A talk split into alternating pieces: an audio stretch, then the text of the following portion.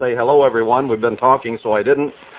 Uh, we'll cover the innumerable multitude today in Revelation seven. You might be turning there.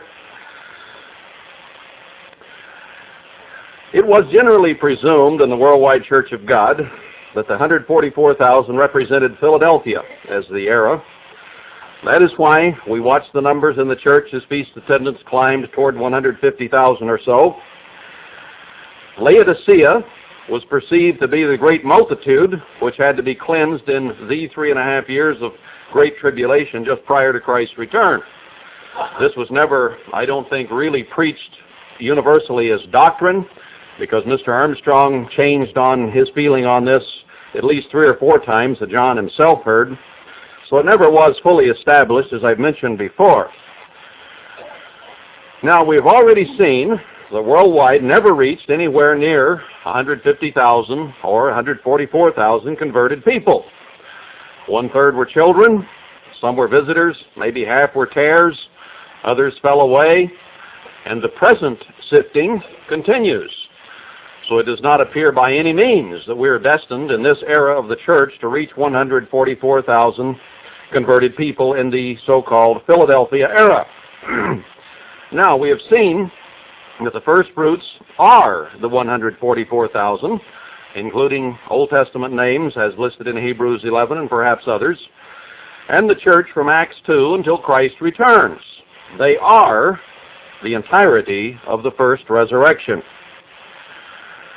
After examining the great multitude carefully today, I believe we will see that they cannot be the Laodicean church era. They have to be someone else. Other than for curiosity, because this isn't a major doctrine in a sense, like uh, the nature of God, or the Trinity, or the holy days and the Sabbath. So, other than for curiosity, is there a real need for us to even understand who these people are? Well, obviously God wanted something known, or he wouldn't have put it in the Bible. If it's in the Bible, I try to understand it, because that is God's word to us. Now, there may be other reasons, but I feel one of the main reasons this is a little clouded, and has been, and yet is important for us to understand now, is for the danger to our salvation if we do not understand it. The danger we might have of not achieving the kingdom of God. Because if we feel that the Laodiceans, maybe they don't go to a place of safety, they went on into tribulation, and there's uh, an, an uncountable number of them. Sort of a big gray mass out there, and that they can be heated up during the tribulation and qualify to be in the first resurrection, then we can sort of be comfortable sitting in that great number and think, well, if I don't repent enough now, I can repent then and I'll still make it. And while that may be true in some cases, I don't believe at this point that that's who this group is. And I believe the onus is much stronger than that on you and me to make it now. Perhaps this is important to consider as we are approaching Passover, as to how hot we are for God as opposed to being lukewarm, and how hot we are at overcoming our own sins and problems. That's an aside, but it's important to understand. In order to continue with the idea that this multitude is the Laodicean era, a theory has been advanced to show that this does not have to be a large number of people, that the Greek language itself, in Revelation seven, can allow for three or more people. And it has been advanced that the same words were used for the comparatively small group of men who took Christ into custody in Matthew twenty-six. They are described as a great multitude there. The thesis there, or the theory, is that innumerable simply means uncountable, since we cannot know the exact number who will be there. The one hundred forty-four thousand is an exact number. The great multitude is not.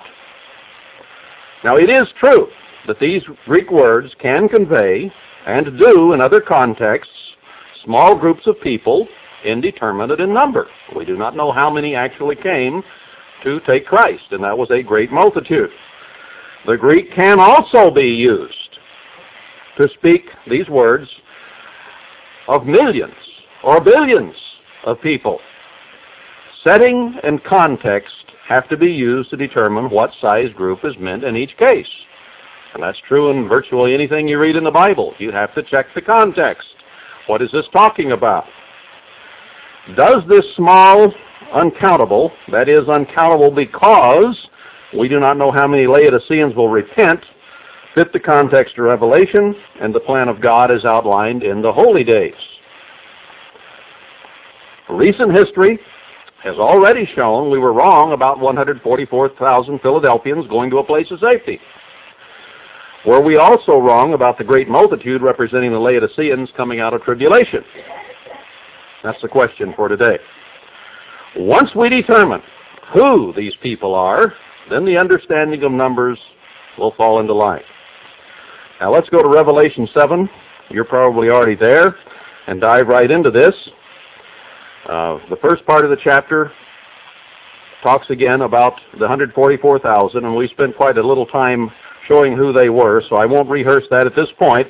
Let's go right on down to verse nine, cut right to the chase.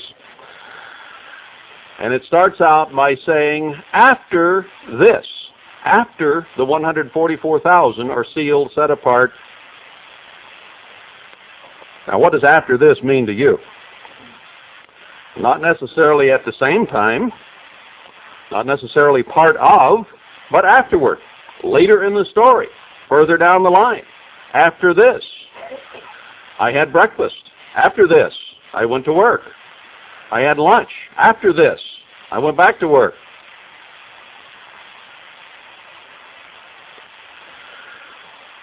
The Greek, in the gram- grammatical structure of the Greek, does not presume these events follow immediately or necessarily that they are part of the preceding information, but that this information was given after the previous information.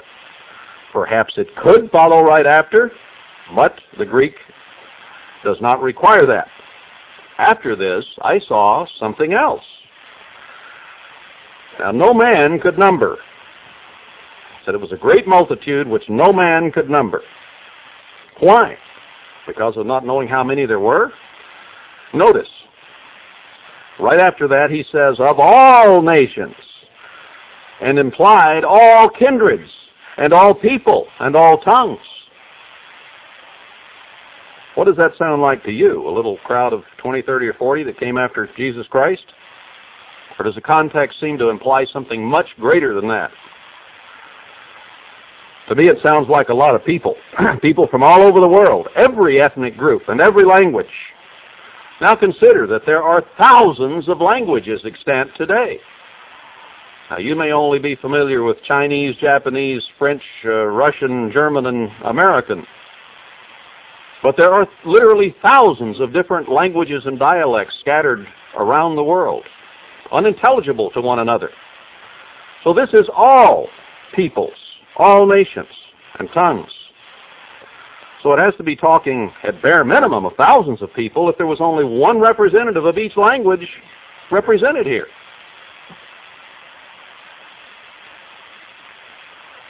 Are there people in the church today, that is the pool from which Laodicea is drawn, from all languages? Not even a start. Never was in worldwide. Never went out in anywhere near the number of languages and kindreds and peoples and nations that there are on the earth today. Could there be people from all kindreds of people on earth who are come newly to the truth during the tribulation, who could then be classed as Laodiceans and fulfill this idea? Now think about that one. Do you really think a savage in the nether regions of the Congo, of Amazon, or of the outback of Australia, who was converted, quote unquote, by the two witnesses, the only ones preaching the truth during that three and a half years, would come in as a laid-back, ho-hum, I'm okay type of Christian? Under those conditions of great tribulation on the earth, if they came in at all, they would be on fire. That period of time is explained as a time when all the world will hate, not respond to, by the millions. Anyone with half an understanding today can see where Laodicea is within the Church of God. Why do we think God is spewing us out right now? Laodicea is already upon us. It isn't a, a church era that is called during tribulation. There may be some in the tribulation who did not repent enough and are left in it, yes. But I think we're going to see before we're done that this great multitude is not talking about those people. Now let's go on. All these people stood before the Lamb. Well, let's see, they stood before the throne and before the Lamb, clothed with white robes and palms in their hands. Not on the throne, ruling, notice. They stood before the throne. Remember now that judgment is over a period of time. But God judges our character and gives us chance to overcome, chances to repent, to build proper righteous character. So the first fruits have already risen. By now, at Christ's return, they were the one hundred forty-four thousand. And after this, you have all these people standing before the throne. None of those in the first resurrection will stand before his throne for judgment when he returns, for our judgment is now. And it'll be completed in the reward given at his return. We'll see that in the scripture here in just a moment. This multitude stands before his throne for judgment, so they are not in the first resurrection. Judgment isn't given then to us. Now, in the process of judgment, they've donned white robes. The question is, when is their process of judgment? When does it occur?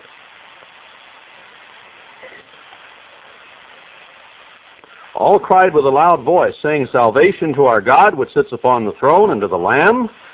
So these people have turned and do know God. That we can see from this. And all the angels, verse eleven, stood round about the throne and about the elders and the four beasts, and fell before the throne on their faces and worshiped God. So this is a time when the throne of God is established before them. They see that. Saying, "Amen, blessing and glory and wisdom and thanksgiving and honor and power and might be unto our God forever and ever." Now here is a curious question in verse thirteen. "And one of the elders answered, saying to me, What are these which are arrayed in white robes, and where did they come from?" Now, who is this speaking? Who are the elders? The elders, if you go back to chapter four and verse four, are the twenty-four elders, apparently, he's speaking of here in the kingdom of God. The twenty-four elders who are right now sitting before the throne of God, singing and saying hallelujah to God. Now, who did they address? Well, the revelation was given to John. And the elder addressed John. Now, see, John was having this vision, just like the transfiguration. Remember, Christ was transfigured, and Moses and Elijah appeared with him, and Peter and John said, "Oh, well, if Moses and Elijah are there, it must be the first. It must be the Feast of Tabernacles. Let's make booths." So in that vision, they saw the interaction between these individuals, and knowing the Scriptures and knowing the plan of salvation, they figured automatically it was Feast of Tabernacles. So get the picture that here, John is having a vision from God, and he sees all these events happening, sees all these personalities. Now in the vision, John has to already be a spirit being at this point, because he's seeing on the screen of his mind an interplay between him and one of the twenty-four elders. So even though he was still a human being on earth when the vision was given to him, in the panorama of the vision, he saw himself having a communication, a conversation with one of the twenty-four elders. Now this has to be a rhetorical question, does it not? Who are these? Now consider this from John's standpoint. He is one of the first fruits. He has already been resurrected. He is already in the kingdom of God. He is already in communication and knows the twenty-four elders. And one of them asks him, "Who are these people?" Obviously, they weren't in the first resurrection, or it would have been known clearly. Who are they? And he said, you know who they are. The twenty-four elders know God's plan. They know what's going on. So it had to be a rhetorical question asked so that you and I might understand later on what is being talked about. One of the elders answered and said to me, what are these and who are they? That's a question you and I have. Who in the world are these people? It's kind of a strange question unless you see it this way. I always wondered about it a little bit. What it shows is a difference from the group above, a different group than the one hundred forty-four thousand. And they have to be identified as separate, and that's the point here. He's showing that this is a different people than those who are the first fruits in the first resurrection. That's the whole point of the question. These are they which came, let's see now. I don't want to miss something here. I guess I said that. He says, these are they which came out of great tribulation and have washed their robes and have made them white in the blood of the Lamb. Now, it says, and have washed their robes and made them white in the blood of the Lamb. Notice it does not say they had their robes washed in tribulation. That is something we've assumed. It says they came out of tribulation. It also says they washed their robes. But it does not say in so many words they washed their robes in tribulation. Leave room in your mind to consider they may have come out of tribulation, then subsequently washed their robes, once offered salvation and judgment at some later point in time. I, I raise that as a question for you to consider and uh, not clamp down on the thought that this cannot be, because I think we'll see that there is some value to that point. Now let's move past Great Tribulation for a moment and examine more of their characteristics, then we'll come back to it. Let's go to verse fifteen. Therefore are they before the throne of God, and serve him day and night in his temple, and he that sits on the throne shall dwell among them. Now once made white, they will serve before the throne. Again, they're not sitting on the throne. They're serving as servants before the throne. In his temple. They are not the temple. They are serving in the temple. We are the temple of God if we are first fruits, are we not? We've seen that in many scriptures. We are the temple of the Holy Spirit. God is living in us. We are his temple, a temple made not with hands. On and on, many of those scriptures. These are not the temple. As the first fruits are, they are serving in the temple.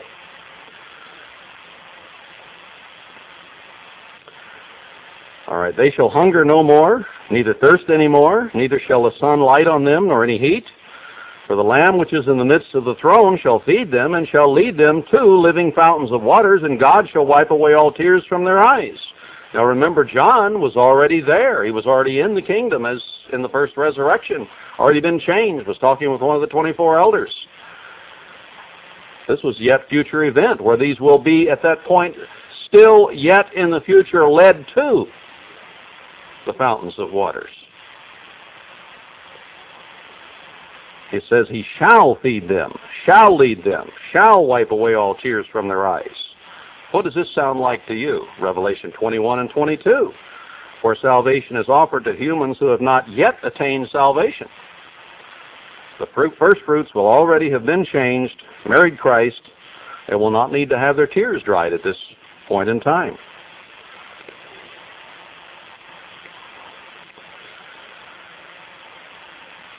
Now let's consider Great Tribulation, for this is a statement that led to our believing that this was Laodicea coming out of what we call the Great Tribulation of three and one half years. Some have thought and taught that these people represent the Laodicean church made white in tribulation, the Great Tribulation we term it. Can this be? Now consider that the Laodiceans are included in the first fruits. They're one of the seven eras of God's church.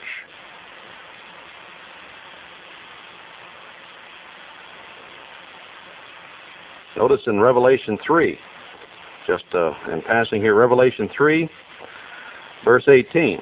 He's speaking directly to the Laodicean church here and says, I counsel you to buy of me gold tried in the fire, that you may be rich, and white raiment, that you may be clothed, and that the shame of your nakedness do not appear, and anoint your eyes with eye salve, that you may see. As many as I love, I rebuke and chasten. Be zealous, therefore, and repent. And he says that he stands at the door and knocks. But notice verse twenty-one, to him that overcomes will I grant to sit with me in my throne, even as I also overcame and am sat down with my Father in his throne. So the Laodiceans are not standing before the throne for judgment. They are sat down with Christ in his throne. Now when he sits down in judgment, they sit down with him. They are his bride. We'll see another scripture or two that make that absolutely clear. Well, if this one doesn't, this shows that they are part of the first resurrection if they overcome and grow and come out of it, and are part of the first fruits and part of the bride of Christ and sit with him. So the group standing before the throne to be judged obviously can't be the Laodiceans.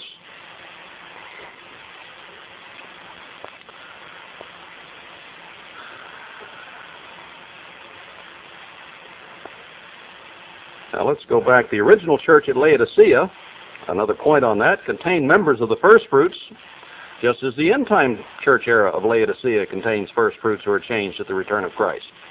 Now, there were Laodiceans back in the first early New Testament church. If they qualify, they're going to be part of the first fruits, part of the first resurrection.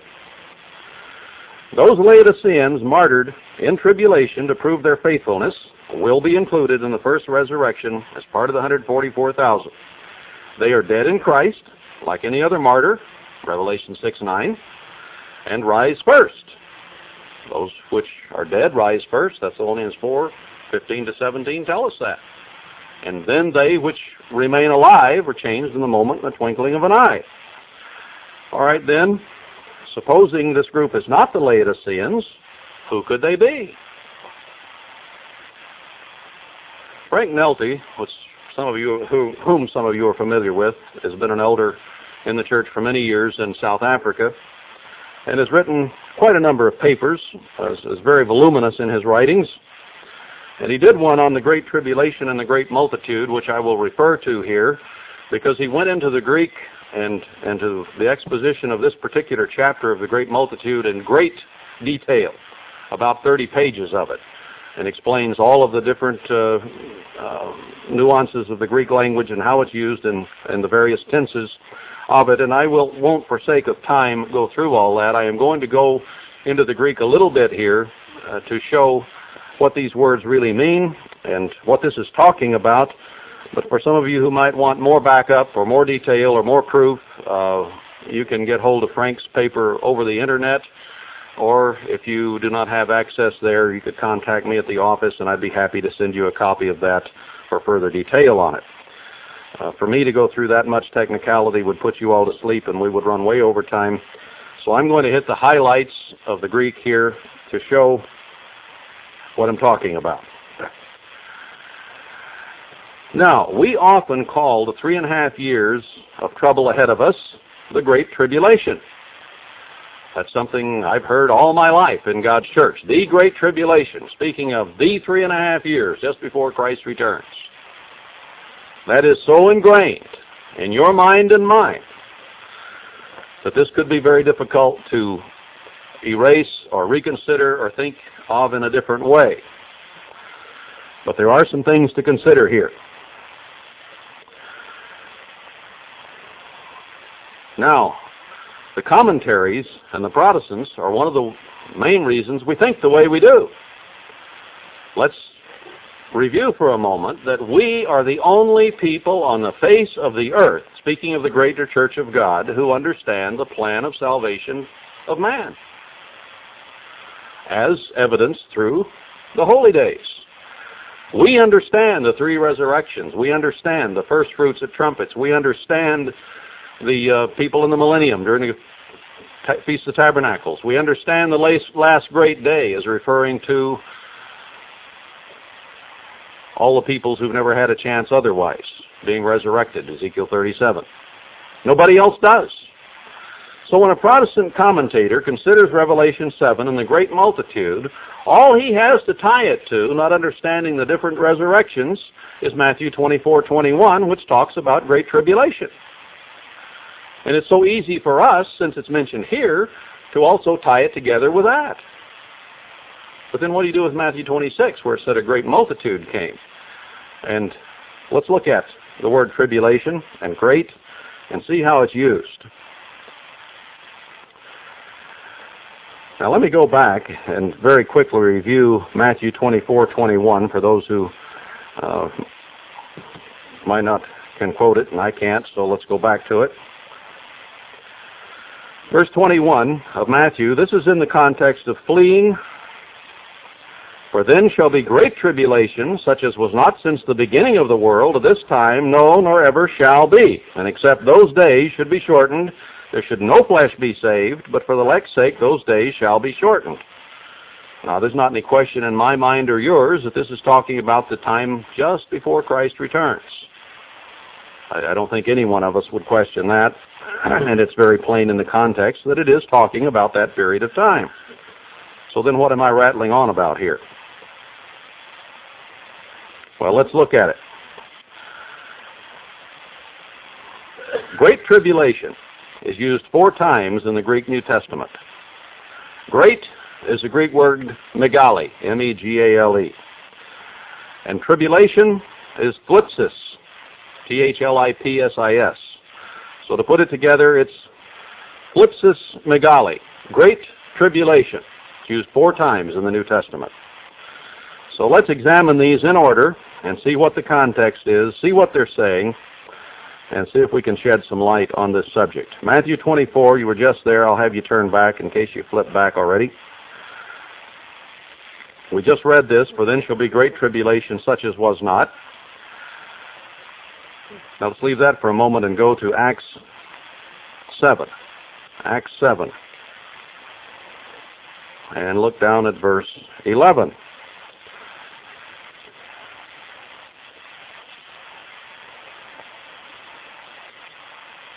Here it says, now there came a dearth over all the land of Egypt, Canaan, and great affliction, and our fathers found no sustenance. Now the old, I don't know what the uh, New King James, King James translates that, but uh, the old King James uh, translates it great affliction. But in the Greek, it is exactly the same words that Christ used in Matthew twenty-four twenty-one, thlipsis megale. And he's talking about that as great tribulation. Now what, now what do we do? Is the great tribulation the name of a, the specific event at the end of this age? Well, if it is, then somebody needed to tell Luke who wrote Acts, because he called that affliction back then great tribulation. Exact same words. So it is an event. That was an event back there that he's talking about in the dearth of Egypt. It is, it is an event that Jesus Christ is talking about in Matthew twenty-four. It is not necessarily a name for an event. And there is a, an important distinction there. Now, in neither one of these two passages, in Matthew twenty-four and Acts seven, does he add the definite article the. It is not called the Great Tribulation in either of those scriptures. It's just called great affliction, great tribulation, great trouble. Now, Matthew twenty-four does say it is the worst great trouble, but it doesn't say it is the Great Tribulation. We use it as a name, don't we? We refer to it as the Great Tribulation. Well, we'll see that that can be used, but it doesn't refer just to that. So Luke was comfortable in calling the famine Great Tribulation. Now, Revelation two and verse twenty-two is the third usage in the Greek New Testament.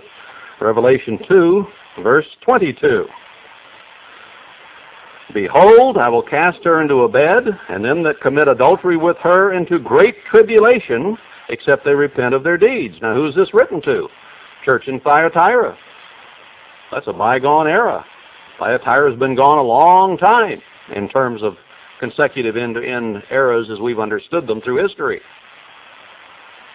So that time was referred to as Ellipsis Megali, Great Tribulation. It's already passed. It wasn't three and a half years either. It lasted a long time. So Christ referred to what happened to Thyatira as the same thing that will now happen at the end. Great Tribulation. No difference. Exact same words. No definite article the here either. Now, if we go to Revelation seven again and consider it, he does use the definite article the. Here the Greek, instead of just ellipsis megali, is ek tes ellipsis tes megalis. It means the Great Tribulation. And it's the only place that is used this way with a definite article. It is in the present tense and should read, they are coming out from the Great Tribulation as a name, not just as an event like the dearth in Egypt or an event like Great Tribulation as a, an event at the end of the age, but this is very specific, the Great Tribulation. Now our minds like to pinpoint and tie all of these together into a neat little package, and we like to do that with a lot of things, because if it's not a neat little package, it's too hard for our minds to grasp, and therefore it frustrates us. But when he uses different words, then we have to consider that there might be a different meaning here. See, the Greek, com- I mean, the uh, Protestant commentators had no place to go with Great Tribulation mentioned here other than Matthew twenty-four twenty-one that fit their theory. They couldn't go to the one in Luke, I mean in Acts. They couldn't go to the one in Revelation two because it, it didn't mesh with what they were trying to, to say. And maybe we didn't understand it well enough in the church because we had looked at the way the, at it the way the Pro- Protestants have. Now, ellipsis is used forty-five times in the New Testament. The, the word itself. It is rendered tribulation twenty-one times. It is called affliction seventeen times, trouble three times, anguish once, persecution once, burdened once, and to be afflicted once. And I didn't check all of those, but they certainly don't all refer to the last three and a half years before Christ returns. They just don't. There are all kinds of different contexts. Now, Matthew twenty-four, verse twenty-nine. Matthew twenty-four, verse twenty-nine. Immediately after the tribulation of those days, Christ says. Now, he didn't say here, the Great Tribulation. He didn't even say ellipsis megali or Great Tribulation. He said, immediately after the tribulation of those days. So that shows you right there that in Christ's thinking, there were many, many tribulations through the ages, not just one. So we cannot lump all times of tribulation to the last three and a half years.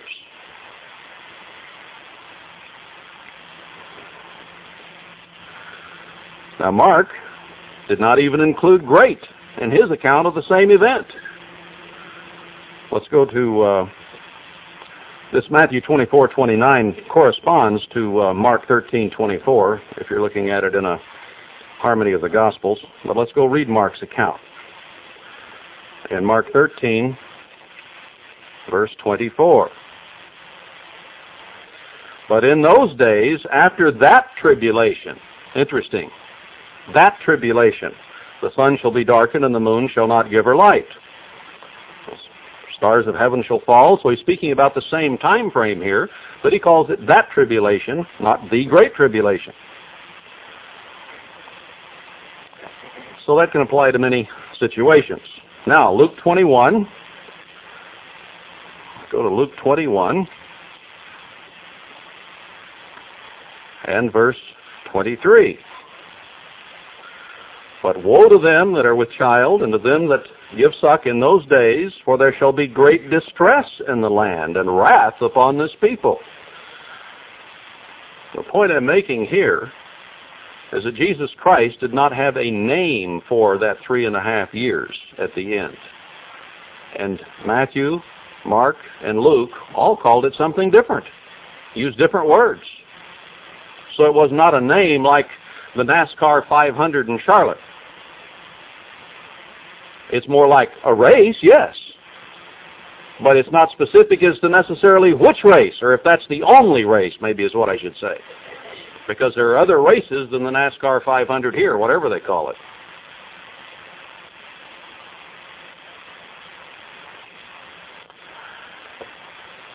Here, Luke uses different Greek words, or wordage. It's anagke, A N A G K E, megale. And it means a necessity as opposed to a tribulation. A necessity means a time when the necessaries are not there. So there's very little food, famine, that type of thing. Now, Second Corinthians six is interesting in this regard. Second Corinthians six.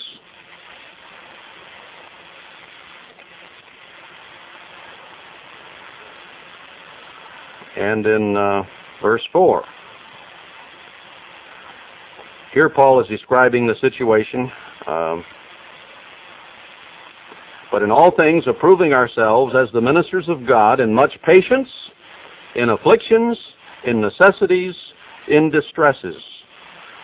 He uses both words, phlipsis for afflictions and anagke for necessities. And he's just talking about the things that he and the apostles were going through, not talking about the end time at all. So the, the words are similar. There's some difference in them, but they're related, and Paul used both those words in one verse to speak of the afflictions and tribulations of being a minister and of giving technical type sermons that might be hard to understand. Now, let me point out, it, it is okay to use the term great tribulation, but realize that the word is not limited to that three and one half years. It may include it, but it is not limited to it. We'll see that. Now, Revelation seven is specific. There he uses the definite article the, and he says, the great tribulation. These people were, had just come out of the great tribulation. What is, excuse me, I'll back up here a minute. Now, the context shows there in Revelation seven, which you've already read, after Christ returns, after the first resurrection, a period of judgment. Now, we already know that a period of judgment is a period of time. It's not like when Christ comes back and all of a sudden he just starts saying, goat, sheep, goat, sheep. We've been over that. It takes time to determine whether you are a goat or a sheep. It takes a lifetime. We have a period of judgment here. When Christ comes back, it is not going to be to judge us in the church of God already. Our judgment will already be done, because when he returns in a moment, in the twinkling of an eye, we are either changed or we're left standing here. So the judgment is already made, but these people are standing before the throne to be judged. If they were in the first resurrection, they couldn't be in that position. Now, this group, this great multitude, probably includes, or possibly could include, the people in the millennium, because who is Christ going to start judging when he comes back? He will pass out our rewards, then he will start judging the people in the millennium over a lifetime. And what other group is there left to judge? The Great White Throne Judgment. Those people do not live until the thousand years is finished. Then all Israel will be resurrected as Ezekiel thirty-seven, along with the rest of mankind who has not understood the truth, and they will be given a hundred-year period of judgment, if we're right about the hundred-year part. But certainly a period of time to be judged.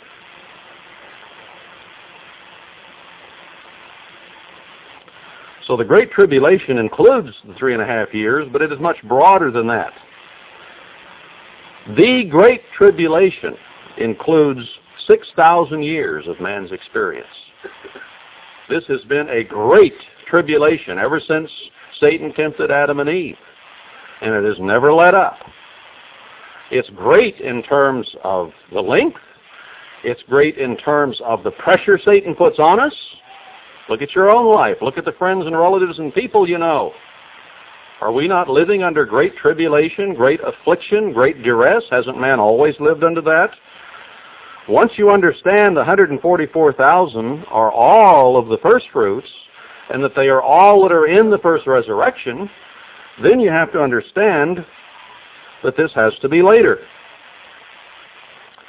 Now let's crunch some numbers here to see if this, after all, could be the Laodiceans. Remember, John knew how many were in the two hundred million man army. We went over that in Revelation nine sixteen. The, the army that comes to the Battle of Armageddon is listed as two hundred million. And John could see that. He knew the exact number, knew how, how many people were involved, so he could count that high, or in the vision, the number was given to him as being that high. That was countable. two hundred million we can count. They're going to do the census for the United States here pretty soon if they get around to it. And we're going to find that we have two hundred seventy-five million people or more. That is, if the end doesn't come, and it's a lot less by then. But, uh, you know, let's...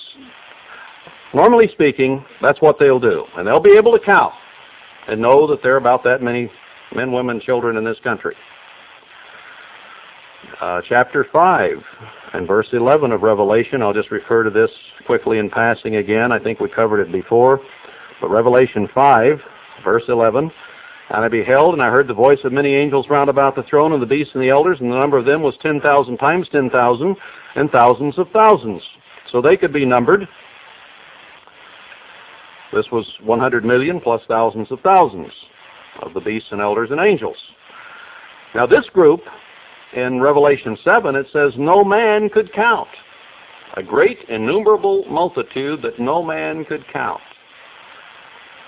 God could, for he can count the numbers of hair on all our heads, but it was beyond the ability of John or any man to number. Now, if you can number one hundred million, if you can number two hundred million, where do you reach a point where you can't number it?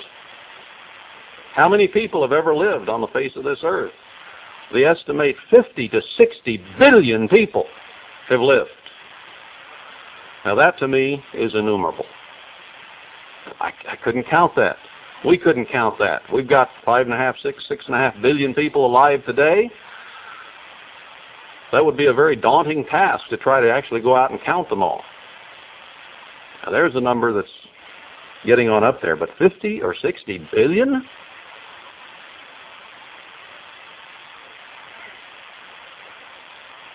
How many people will survive the Holocaust at the end of the age and remain when Christ touches down on Mount Zion? Ever stop to think about that one? I don't think I'd ever grasped it before until I started looking into this a little bit.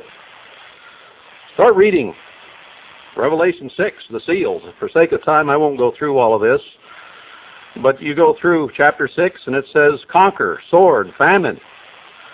Uh, the, the fourth seal, death and hell, kill twenty-five percent of men. Well, out of six billion, there goes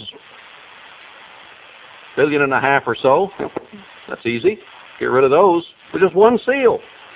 And then the seals continue. Martyrdom and killing. Earthquakes.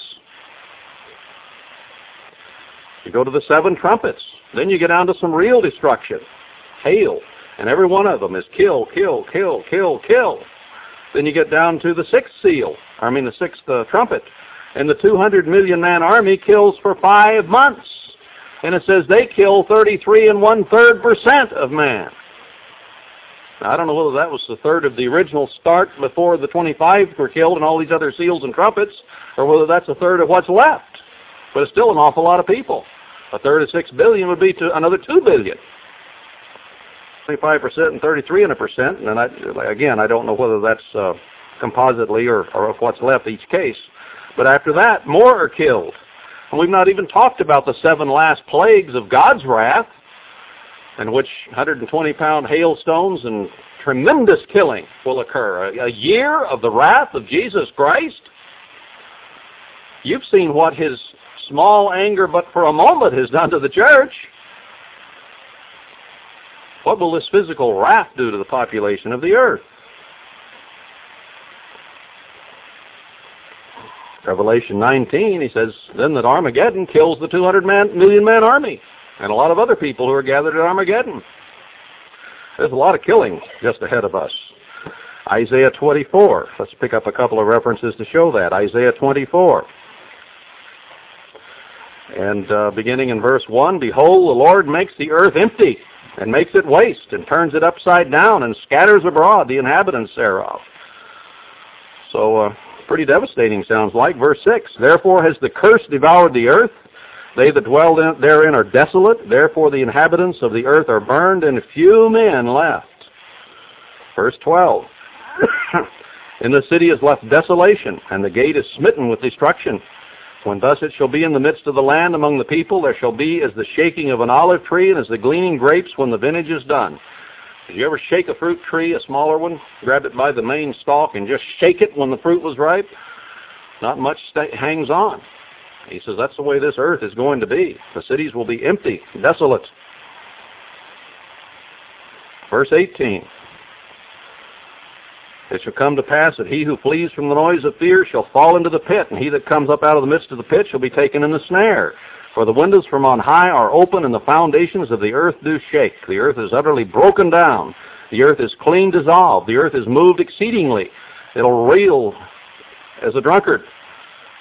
And when? Verse twenty-three, then shall the moon, the moon shall be confounded, and the sun be ashamed, when the Lord of hosts shall reign in Mount Zion and in Jerusalem and before his ancients gloriously. So when Christ returns to reign, or just in that time frame, he is going to shake it, and few people are going to be left.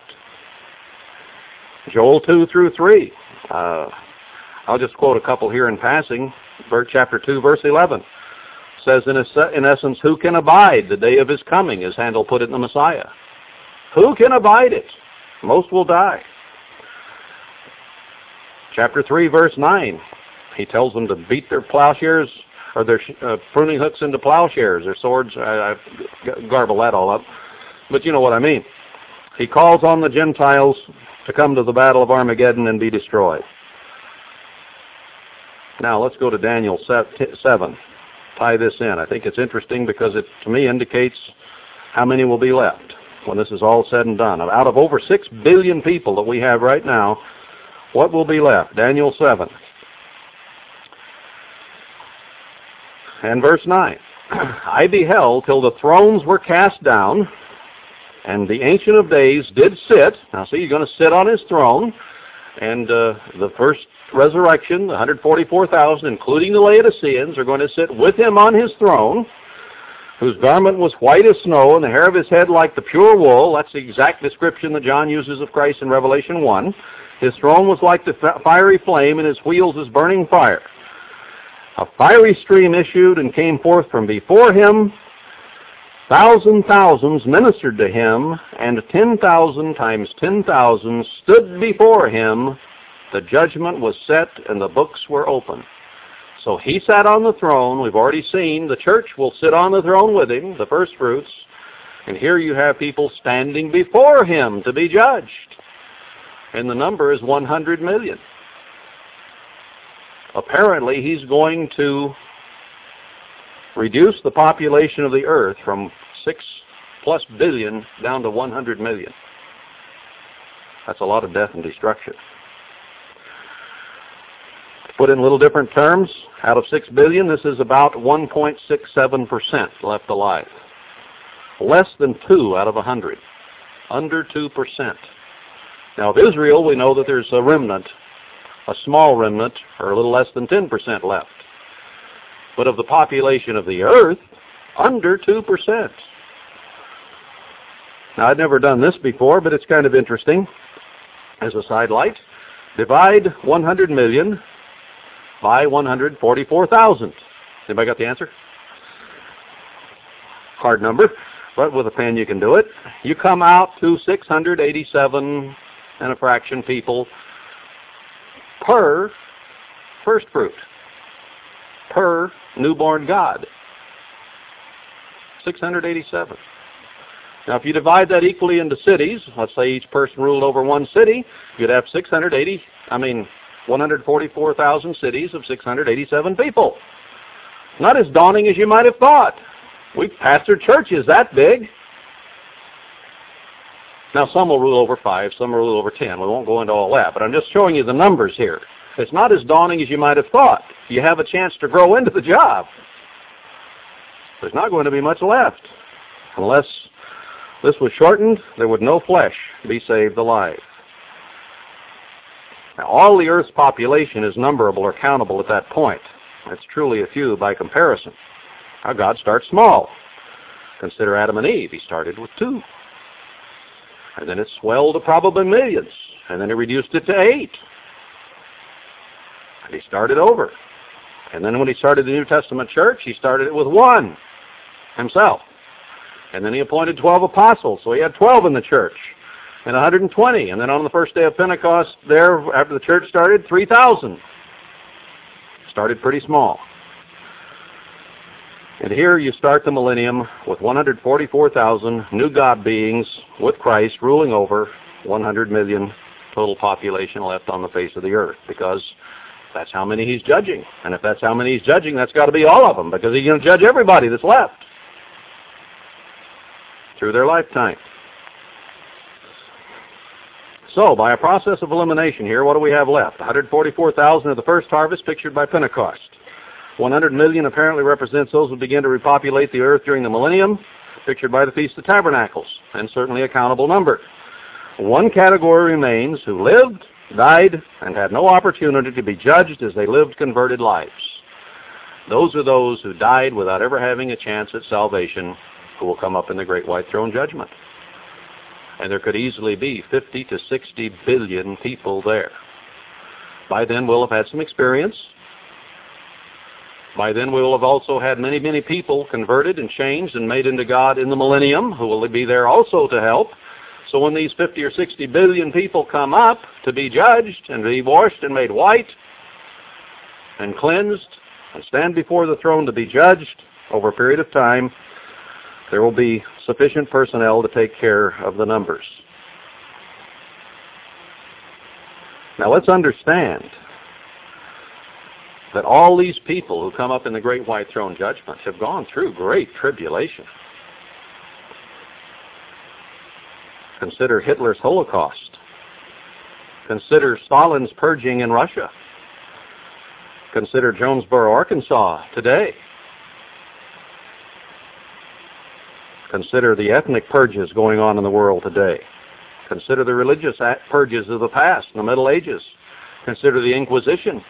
Did those people who are being hung upside down and burned and boiled in oil and being sawed in half, consider that to be great tribulation, great necessity, great trouble? You bet they did. If you would have asked them what's the difference between this and what's going to happen to those people at the end of the age who are cut in half, they'd have said, I don't see a bit of difference, as the saw cut into their flesh. That's great tribulation. And Satan has put tremendous tribulation on all of us. So when he says the great tribulation, he's not talking about the three and a half years at the end, which are the greatest part of that greatness, but he's talking about the whole broad spectrum of Satan's rule on this earth being the great tribulation. And I believe that that's what this is referring to in Revelation seven, that these people stand before us. They stand before the saints. They are led to the waters, and their tears are dried then. They cried a lot of tears as they died. There are people today crying a lot of tears in Rwanda and in Algeria and all over the place. Acts fourteen twenty-two, through much tribulation enter the kingdom of God. That's designed for all of us, not just those in the last three and a half years. Those people aren't converted except for a few Laodiceans who go in there anyway. Can you call the amount of Laodiceans we might have today a great multitude of all these peoples and nations and kindreds and tongues? Don't think you can. I think we've already seen that. John sixteen thirty-three, you shall have tribulation. Be of good cheer. These are all familiar scriptures. Revelation one, verse nine. I, John, who also am your brother and companion in tribulation. Tribulation was occurring then. And the Apostle Paul wrote to his brethren in the church and called himself a companion in tribulation. These people have lived from Adam to the return of Christ under the great tribulation of Satan. See, Christ was careful to say that then shall be great tribulation in Matthew twenty-four, but he didn't say the great. It was the worst part of the great tribulation. The last three and a half years is the worst part. But when John described this group of people in Revelation seven, he called it the great tribulation. And if he was referring to those in the Great White Throne Judgment, and possibly including those in the Millennium who lived through the last three and a half years of tribulation, then it was a great and innumerable multitude, and it would include people of every nation, every kindred, every language, everyone who's ever lived, who never had an opportunity at the truth.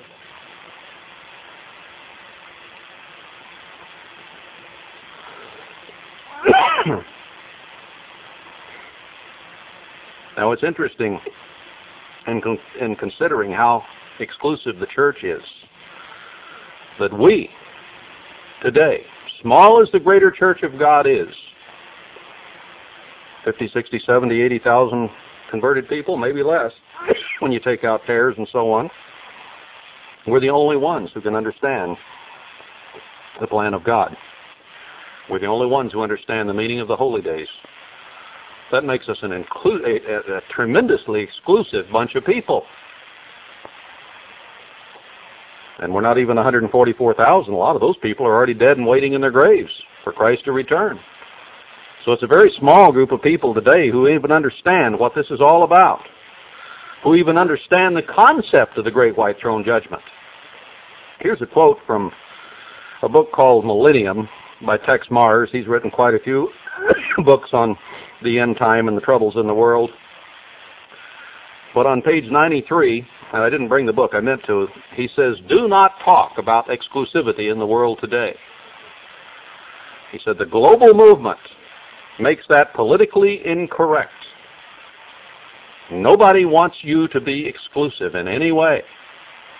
They want you to be part of the global neighborhood, not to stand out in any way. Brethren, if we continue obeying God, if we repent and get in line with God's ways, if we are not ashamed of God's ways, if we stand up for God way, God's ways, if we do everything God tells us to do and we don't hide it, but we let our light shine from a hill as a light, not hidden under a basket, and we've tended to do that over the years in God's church.